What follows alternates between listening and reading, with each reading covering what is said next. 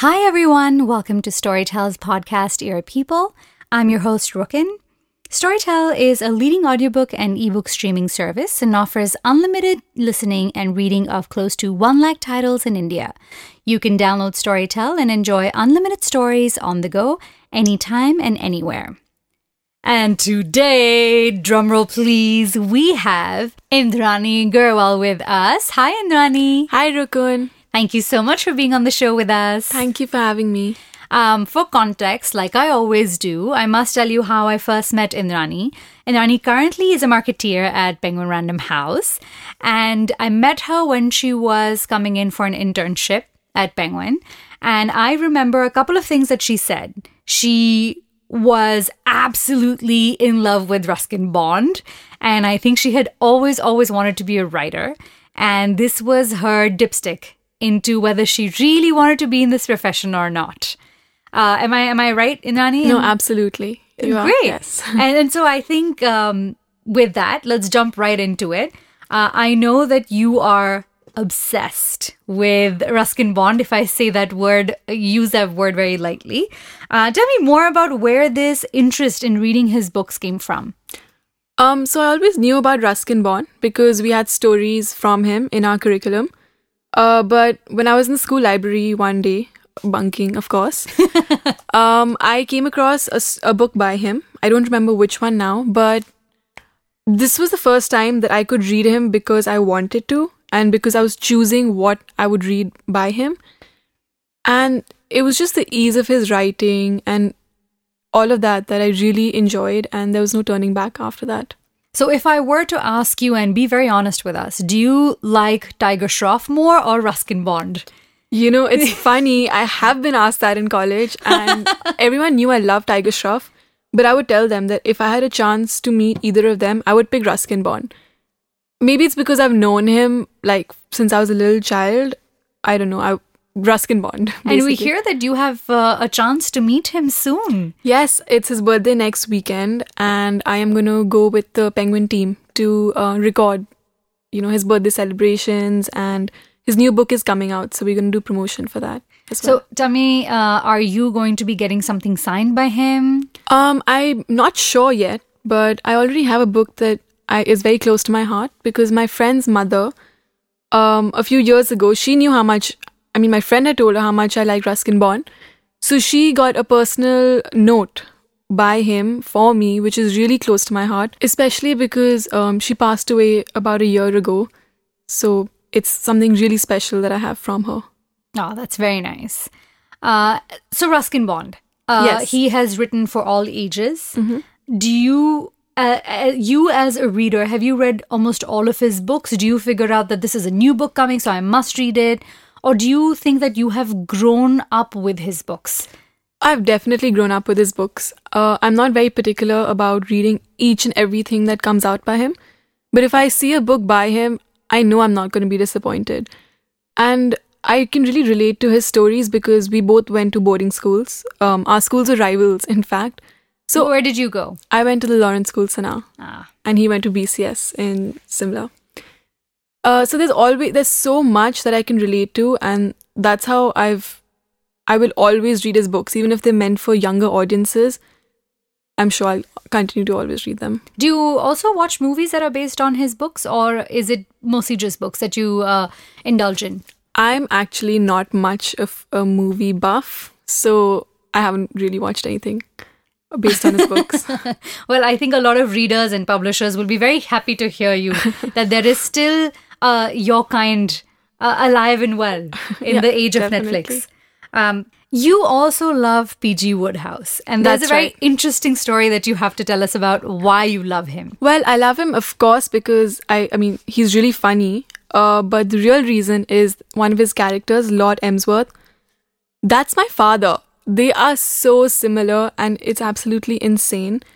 Um, he has a sister, Lady Constance, who's always very particular, and she's always like after him to dress better and just, you know, socialize more. And my father has a sister just like that, and it is crazy. And of course, the way he describes uh, Lord Emsworth, the way he does it is really funny. But that's how I would describe my father as well. And So that is the real reason. I feel like my family is in those books in some crazy way or the other. Have you ever told your parents about this? Yeah, I keep reading out phrases and saying, "Oh, look, Papa, that's you." My mom, my mom agrees, but my dad's like, "I'm not so sure." and and how does is your family also a reading family? yes, they are. That's how I got into the habit of reading. Uh, what kind of books did they expose you to early on? So uh, they always encouraged me to read a lot of like classics and things like that. And uh, for a long time, I was always trying to read things that they would appreciate.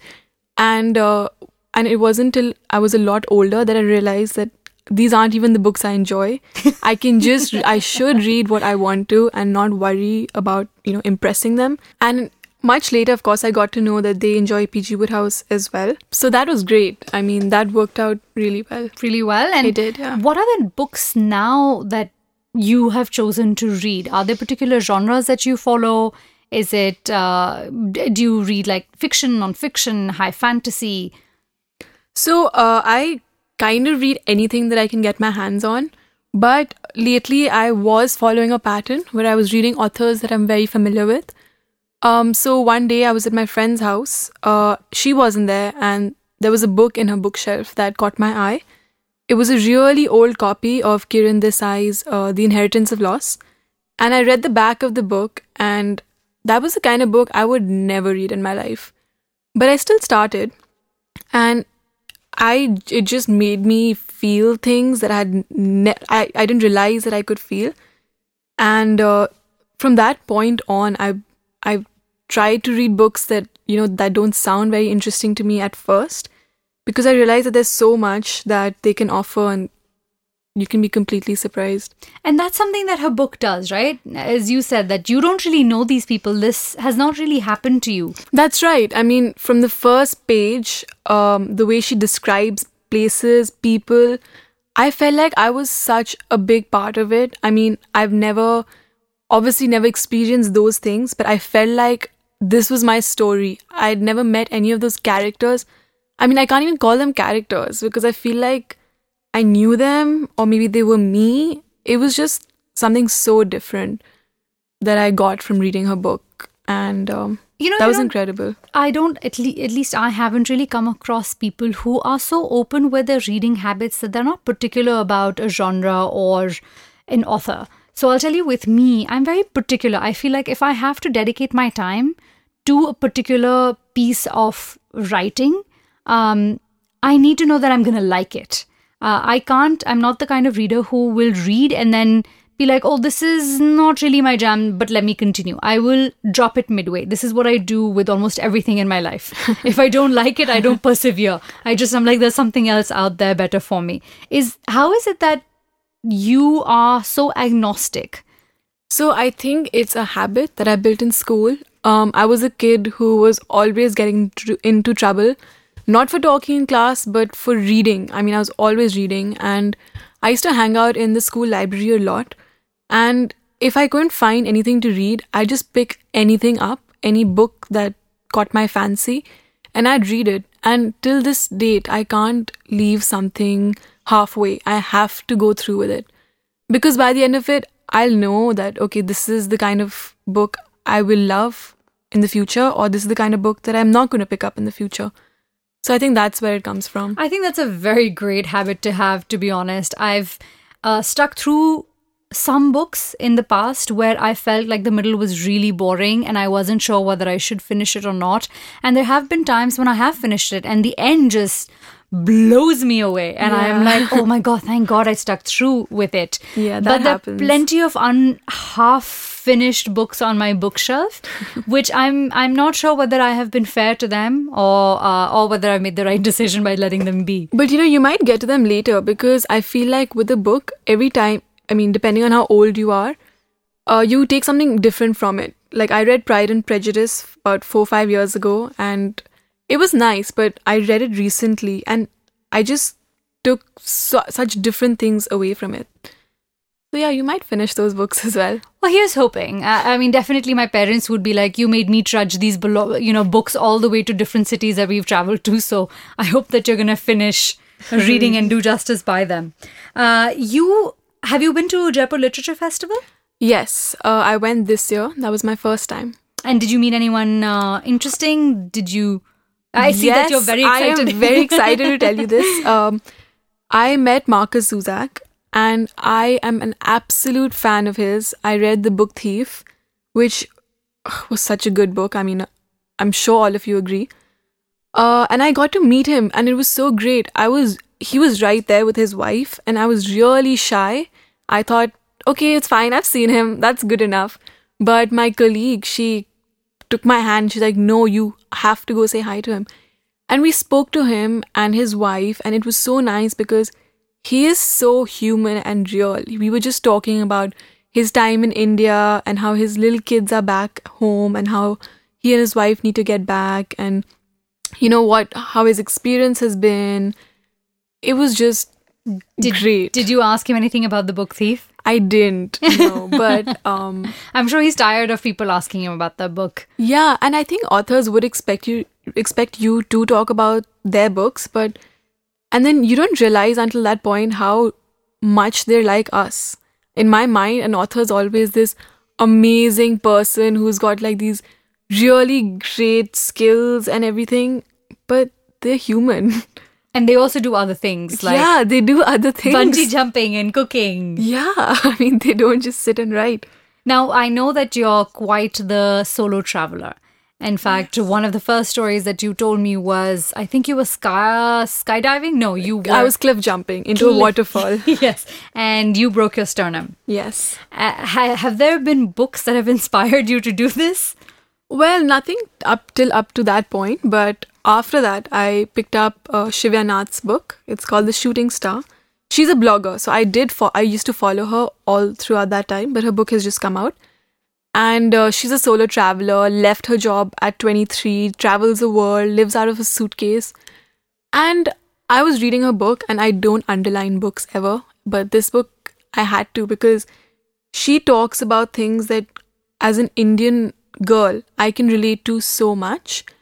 I know that I'm privileged to be able to travel. I mean, my parents do worry, but they're so open to it. And uh, that's exactly what her journey was. And so, yeah, that's a very big inspiration for me to Do you- continue to travel. to continue to travel. Yes. Are there any? Do you always carry uh, books with you when you're traveling? Sorry? Do you carry books with you when you're Oh, always. I carry books with me no matter where I'm going, even if it's just to the market, because you never know when you have to stop and wait for somebody. And, you know, I can't stare at my phone for 20 minutes. Might as well read. I think that's a very uh, interesting habit to stick to. I have uh, my father in law. He walks around with his iPad everywhere and he has a lot of books Right. on his iPad. And I mean, he's to the next level. If we're at a party and he's getting bored of the conversation, so pretend that I'm talking to you and he is uh, not interested in it. He will just open his iPad and start reading while you're talking to him. So um, That's something my father would do as well, I'm sure. yeah, so a cautionary tale for you instead of carrying all these books Yeah. around. This is also something that uh, can happen as you grow older. yeah, no, but I can't read out of a device. I, I have to be holding a book. Oh, okay, got it. But a very shameless plug out there uh, for all those uh, people who have not read uh, or heard P.G. Wodehouse. You can find his work on Storytel along with the book Thief, uh, a book that I have not read, but uh, a book that is so stunning, at least in the cinema, uh, in the cinematic form. It uh, brought great joy and extreme tears to me just because of how lilting it is to the heartstrings. The story of a young girl who spends her time reading and wants to continue to read. Yes, absolutely. Uh, all right, so I think a couple of questions. Um, one, you have to recommend at least three books to our uh, listeners out there. Uh, and two, what would be the advice that you would give to the young men and women who love to read, like yourself, and would be thinking of getting into the book and publishing industry? Okay, so the first question, three books. That's actually a really hard one, but I'll start with um the one where you like that's my father, which is PG Wodehouse's book called A Pelican at Blandings. It's really funny. I'm sure you'd enjoy it. then something of a very different nature is The Inheritance of Loss by Kiran Desai. I am sure you will absolutely love it.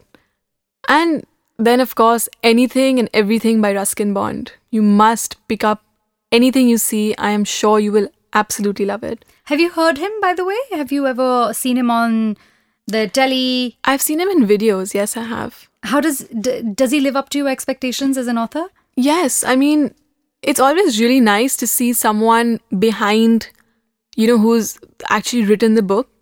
Because, like I said, you suddenly realize how real they are.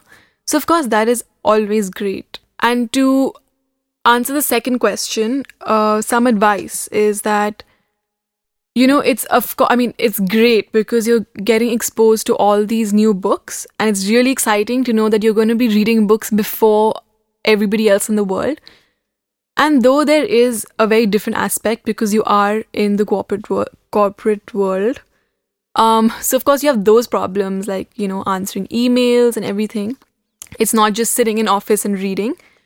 But by the end of the day if you really enjoy reading know that you are going to enter office each morning and be so excited to do what you're doing even though it's not always happy because sometimes you're stressed sometimes you're worried.